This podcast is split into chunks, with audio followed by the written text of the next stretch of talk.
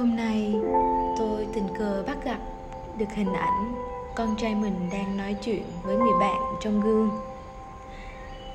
Không biết chàng trai nhỏ đang nói về điều gì. Tôi chỉ cảm nhận được rằng cậu bé đang rất hào hứng và vui, như đang kể một câu chuyện cho người bạn ấy nghe vậy.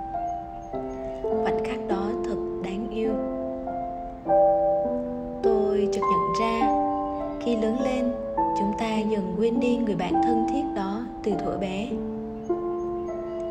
Dường như tôi chỉ nhìn chính mình trong gương để nói chuyện khi cần luyện tập phát âm hoặc những lúc bản thân cảm thấy thật sự buồn tuổi tuyệt vọng mà không biết chia sẻ cùng ai. Thế nhưng khi vui, tôi lại không khoe mình đang vui như thế nào. Bạn biết không, thay vào đó, tôi chia sẻ nó với những người xung quanh. Mặc dù có thể họ sẽ không quan tâm.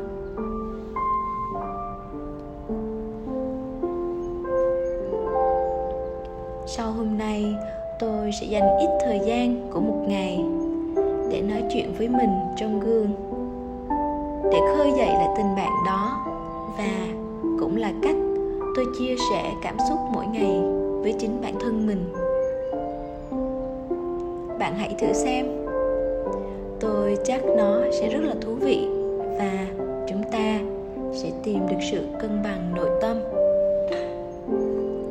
Chúc cho ngày hôm nay của bạn thật tuyệt vời nhé!